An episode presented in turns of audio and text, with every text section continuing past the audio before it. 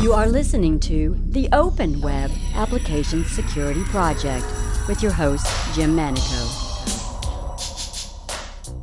You are listening to the Open Web Application Security Project. We have with us today Yanis, and this is OWASP Podcast number 98. Thank you for having me. My name is Yanis Pavlosoglou, and I've been fortunate enough to uh, come through the ranks of penetration testing within the information security industry in, in London. Before that, I did my PhD in information security at the University of Warwick, focusing on designing mobile ad hoc networking protocols. And before that, I did my undergraduate studies within the topic of computer systems engineering. So, really born bred information security, a number of years as a pro- professional penetration tester, and currently working for a large financial institution uh, dealing with all matters of risk. Well, Yanis, I apologize. All this time I've been calling you Yanis. From now on, I'm going to call you Doctor. From now on, my my apologies. That's fine, Jim. Don't you start. so, Yanis, I see you've done a lot of work in the concept of web knocking. Would you care to tell us a little bit about that and some of the research you've been doing in that area? Certainly. So, approximately five years ago, I picked up a copy of Linux Magazine, and it had an article on the novel concept of port knocking. Port knocking being a covert channel of communication whereby, a bit like Open Sesame, you send a particularly crafted TCP packet to a closed port, and as if of a miracle, all of a sudden the actual firewall changes its setup. And because of that specially crafted packet, you have managed to knock in a particular way, and the firewall opens up a particular service or sequence of ports. Reading about port knocking, I was fascinated with okay, taking what we have on the TCP layer and abstracting it on the application layer. So, for that, I sat and developed a very basic web knocking tool, presented it in, uh, in a few conferences and venues, and it was received quite positively. So, since then, we have been putting a team of researchers together to further that idea of web knocking, i.e., port knocking on the web application layer.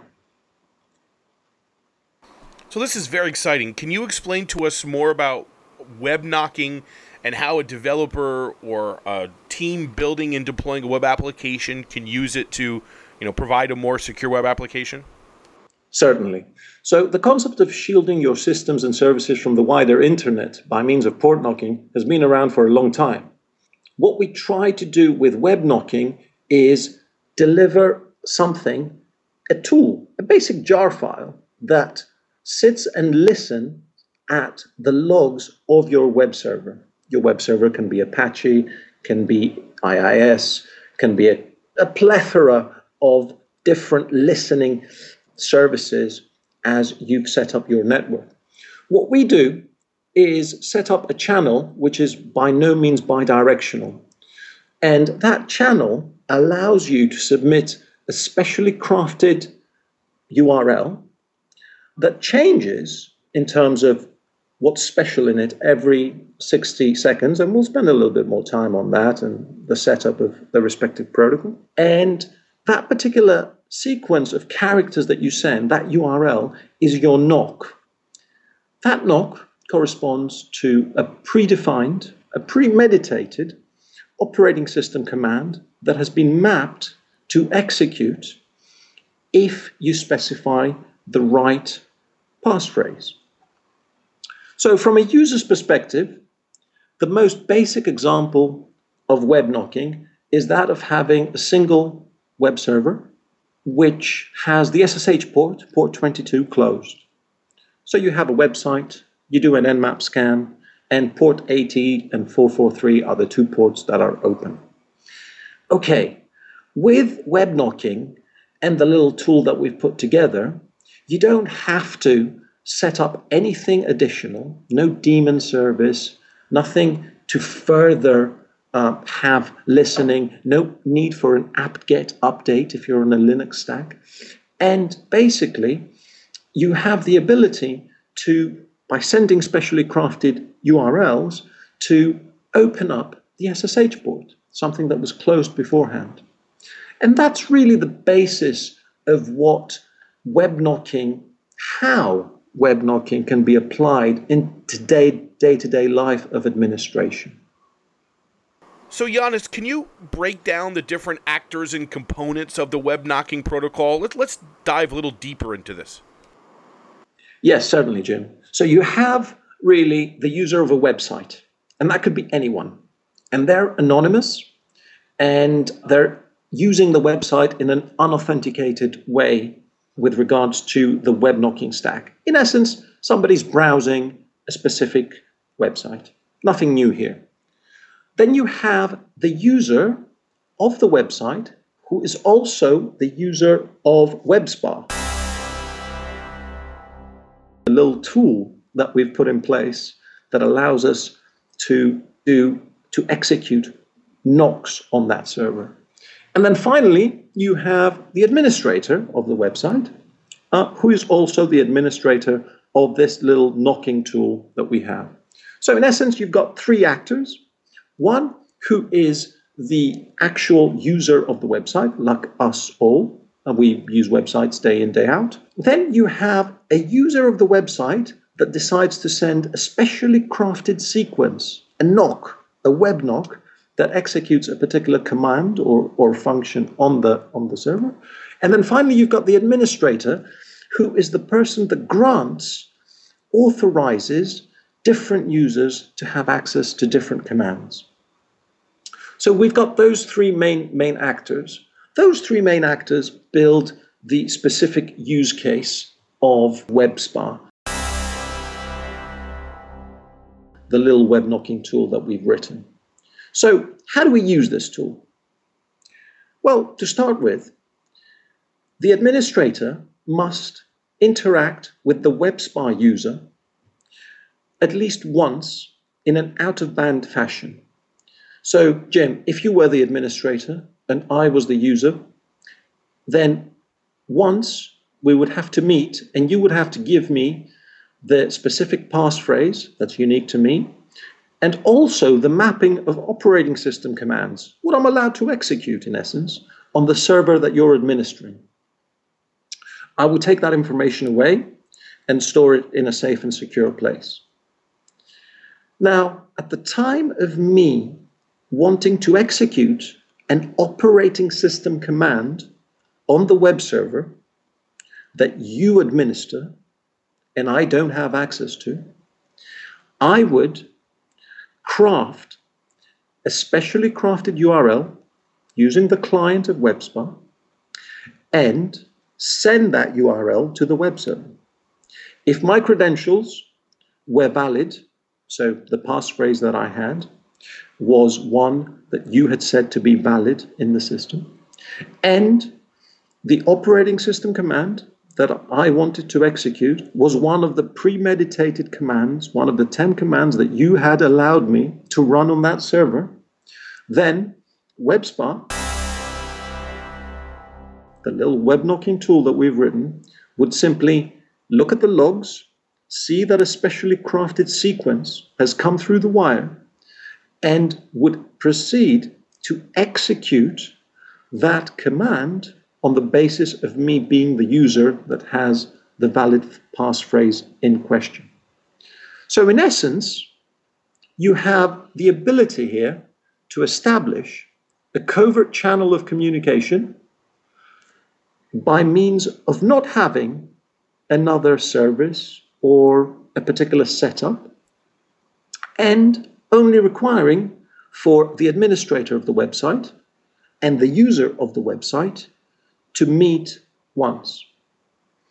What's more, and this is where it gets a little bit fascinating for, for the team that's working on WebSpa, no other user of that website knows that that website is also being used in a setup that allows for commands, operating system commands, to execute on it. you can see what the potential is around this, Jim. So, Yannis, what are some of the different situations where this tool and methodology is most going to be useful for web application uh, secure deployment maintenance?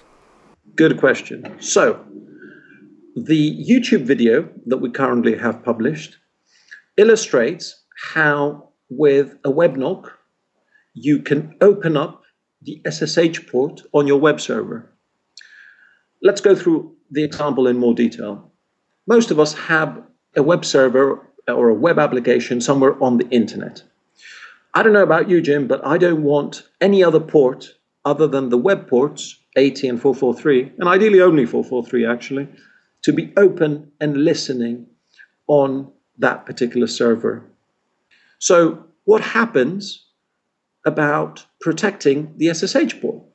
I mean, ultimately, you want to connect securely to that web server and configure it accordingly, check it periodically, and so on and so forth. I feel very uncomfortable about having the SSH port open on the internet. And I know that SSH is one of the most tried and tested protocols, but it remains an invitation to an attacker. So, what can we do to limit access to that port? Well, with WebSpa, this little web knocking tool that we have, we can simply issue the operating system command behind a web knock to bounce, to bring up and down the SSH service. So, going back to the prime example here, you have a web server.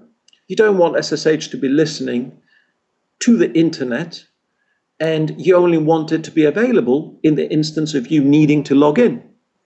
You send a particular, a particularly crafted knock request, and this knock request gives you the ability to now log in via SSH to your web server.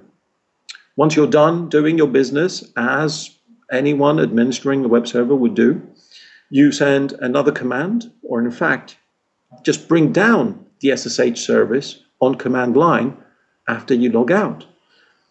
What's important is that in order for you to access another protocol, all you need to do is send a URL to a web server. That's the one scenario.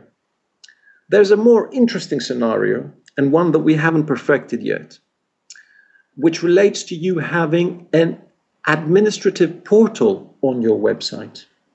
So imagine that you have a slash admin or a location on a web server whereby you don't necessarily want that location to be accessible 24 7 and to everyone. Okay, but how do we limit access to that? Well, again, you can either go about this in the form of introducing more services to protect access to that particular administrative interface of your website, or you can use something like WebSpa and use web knocking to your advantage. So imagine that you have a website, the likes of Amazon or eBay, uh, a website that's receiving large volumes of data and user transactions. And this website has an administrative interface as the fallback in the event of things going wrong. Now, here we're talking about clusters, load balancers, fail hot and fail cold instances, and so on and so forth. We've moved on from the single instance of a website on a single server. On this website, you have the administrative interface, which is something that you browse to. Um, and it's not something that's visible uh, or known to the wider public that's using your website. With web knocking, you can limit access to that particular location, i.e., if an administrator hasn't sent a web knock prior to attempting to access that interface, that interface will not respond. If, on the other hand, they've sent a particular interface, a particular web knock to that interface, then what comes back is a refresh on the page that shows you where to log in as an administrator. In summary, Jim, where to use web knocking involves open sesame scenarios. It's those open sesame scenarios that facilitate the need for a covert channel of communication to be established between what seems to be a normal user of the website and one that has elevated privileges in some form. So Yannis, let's let's peel this onion back another layer. What's the crypto behind the URL being sent to the server and how the whole web knocking protocol works at the at the lower level? We've based um, the web knocking protocol that we've designed on the principle of on the cryptographic principle of hash commit.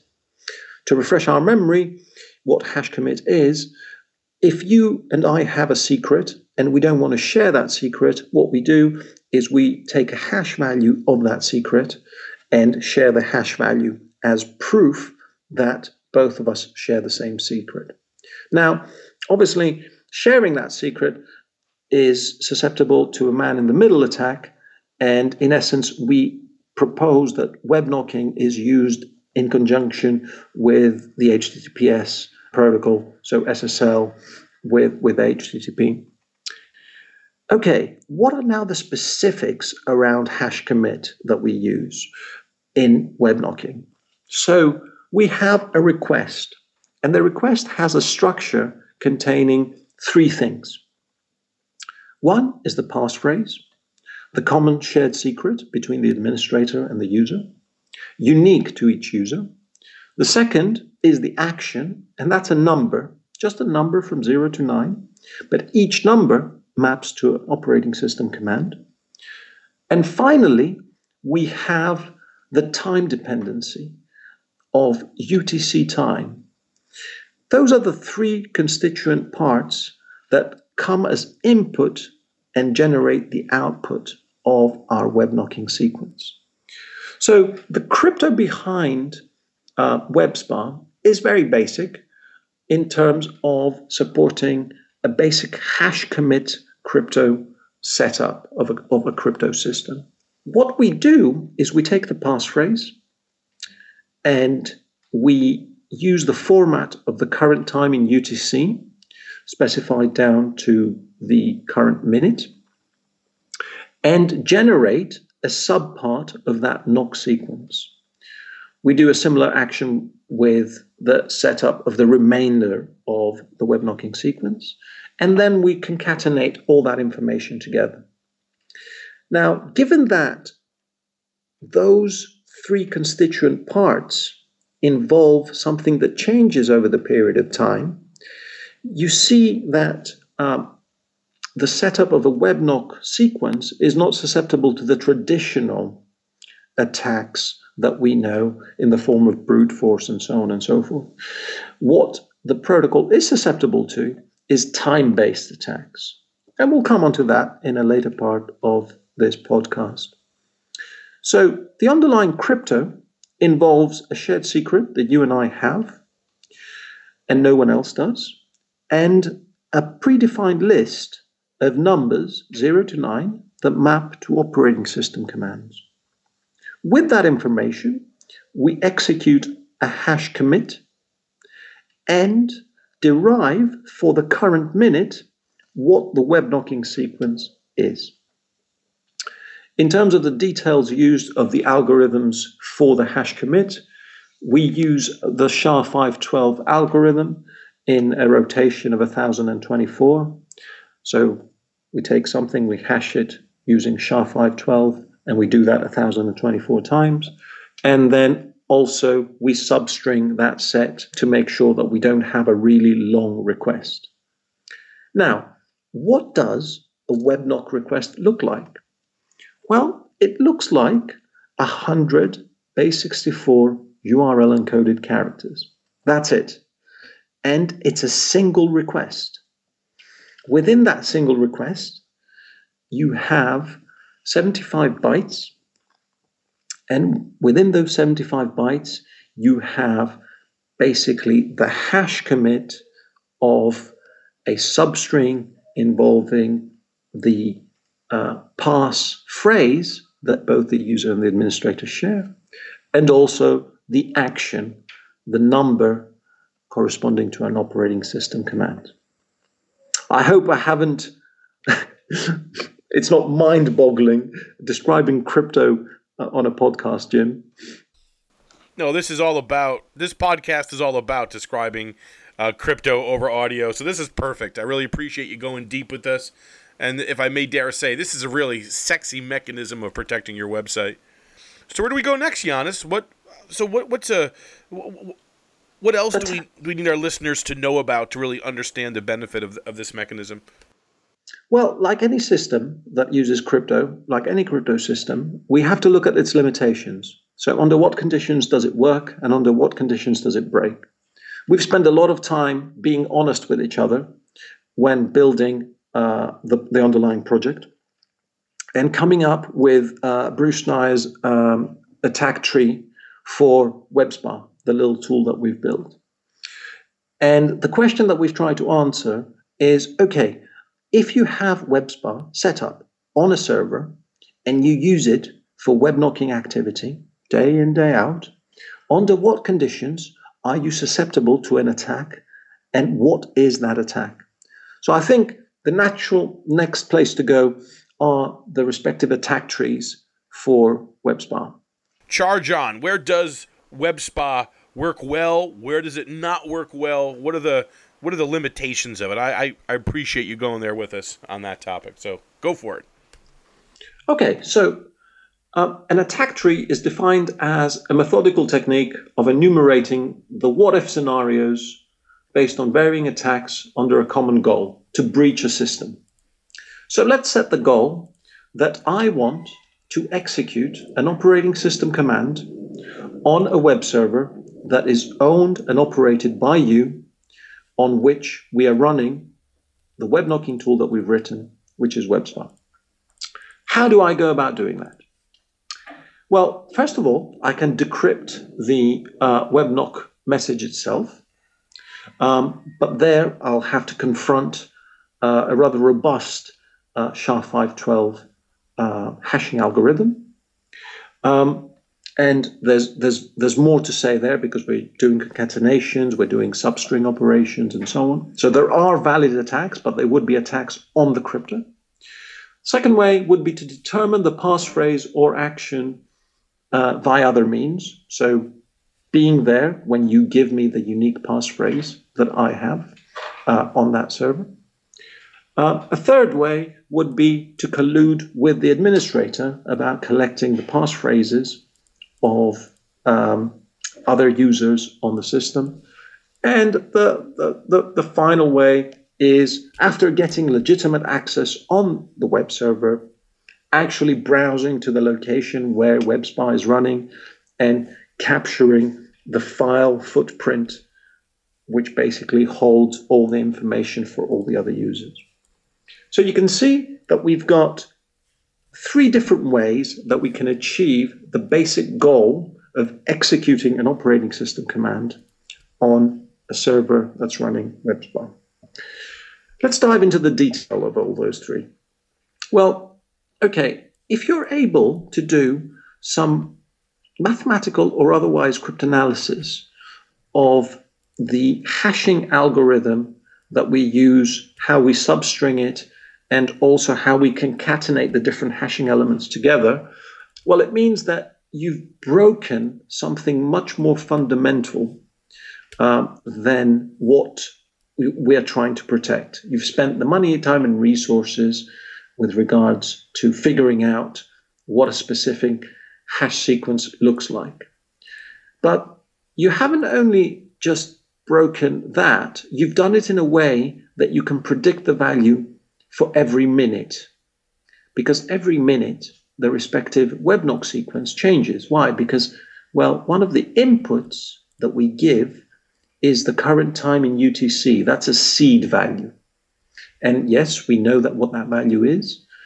Yes, we can predict that value, but still, it has the result of altering the output of the hash commit operation. So, can I, Giannis, are you using the timestamp as kind of like a nonce here, or is it, or deduplication purposes? What's the what's the purpose of using the that that clock, system clock value in, in this part of the crypto protocol? So, the purpose of using the system clock value is in, in UTC is to make a crypto system that's not susceptible to the basic type of attacks. Attacks like brute force, attacks that involve you getting lucky with figuring out what a passphrase value is. We're basically trying to stop the listening aspect of the WebSpa server paying any attention to anything that hasn't been seeded with the respective current time. It, is the fact that the, the system clock is is predictable does that weaken the system at all? Is, is that something you want to use more of a, a random entropy, or is it is it acceptable on this protocol to use the system clock for this purpose? Good question. So we think it's acceptable, and we presented the specification guide and respective crypto attacks of why it is acceptable. And the basic reason why we believe it's acceptable is because you take the respective time in UTC and then you use a non reversible hashing function to generate the web knock. So even though you might take the current timestamp involving you know the year 2013 it's very hard to go back to that value of 2013 if you only have the respective final hash value. Having said that, there are attacks, cryptanalytics attacks, but those attacks are much more sophisticated and go beyond the scope of this tool that we've we've written. So Giannis, we've we've gone through a pretty detailed journey here. Let let's review where we're at. Give us one more summary of the uh, of what we've talked about so far and where we're at. Certainly. So we've covered the basic definition of what web knocking is, where it comes from as a concept, how it builds on the, the, the concept of port knocking. We've looked at very briefly an implementation of web knocking, that being WebSpa, which has recently become an OWASP project, actually. We've also looked at how the underlying crypto works in the context of a podcast. There's more detailed information online. And we've covered the basis of attacks in the form of an attack tree with respective goal of being able to execute an operating system command on a web server. Now, where shall we go next? Well, if we look at a little bit of the inspiration with regards to uh, where this idea came from and the constituent parts of what we used to build WebSpa, there, there are three things that form what WebSpa is made out of. The first one is probably the most well known port knocking tool, fwknop, and the concept of single packet authorization. So we've built a tool that allows you to execute an operating system command on the basis of sending a single request to a web server in the form of a URL. That concept we inspired to uh, set up in the form of a single URL by reading the FW fwknop specification, where a single packet would be responsible for a similar operation on the TCP layer.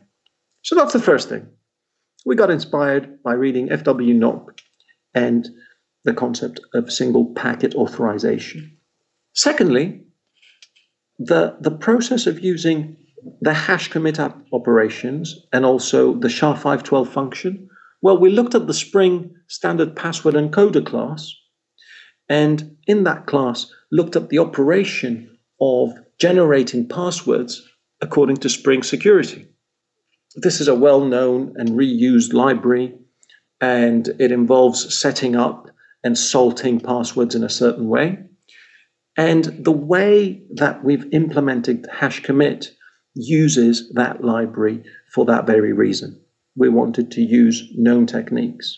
Yes, there are attacks to the techniques that we've used. Yes, we're probably more susceptible to a hash related, frequency related attack. Why? Because we're using a substring. But overall, we are using standard implementations of crypto libraries, and in the same setup that a well known library, the Spring Standard Password Encoder class, is implemented. Finally, we looked at the RFCs which are out there, and there is one RFC which relates to the implementation of OTPs, one time passwords, fairly recent RFC, 6838.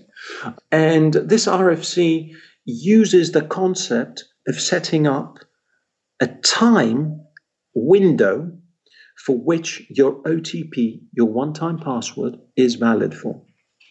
So that's the third place that we sourced some inspiration involving making a protocol that basically varies over a period of time.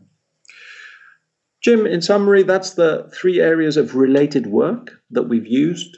I think they're all very well known in terms of industry places to look and be inspired in. One is the request for comments, RFC 6238. Second is the Spring Standard Password class, a well known library within the Java realm. And the third one is fwknop, the port knocking tool that uses single packet authorization. Yanis, thank you so much for coming on the show. This has been a fascinating podcast. I appreciate the level of depth and rigor you brought today.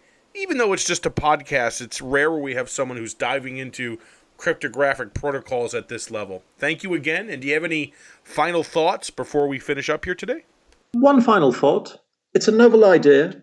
We welcome people to spend time with web knocking. We see a vast interest in all venues that it has been presented. So please don't hesitate to shoot it down. And if you do find a valid attack, I'd be more than interested to know how you've performed it in order to help better this novel idea and progress it to the next level.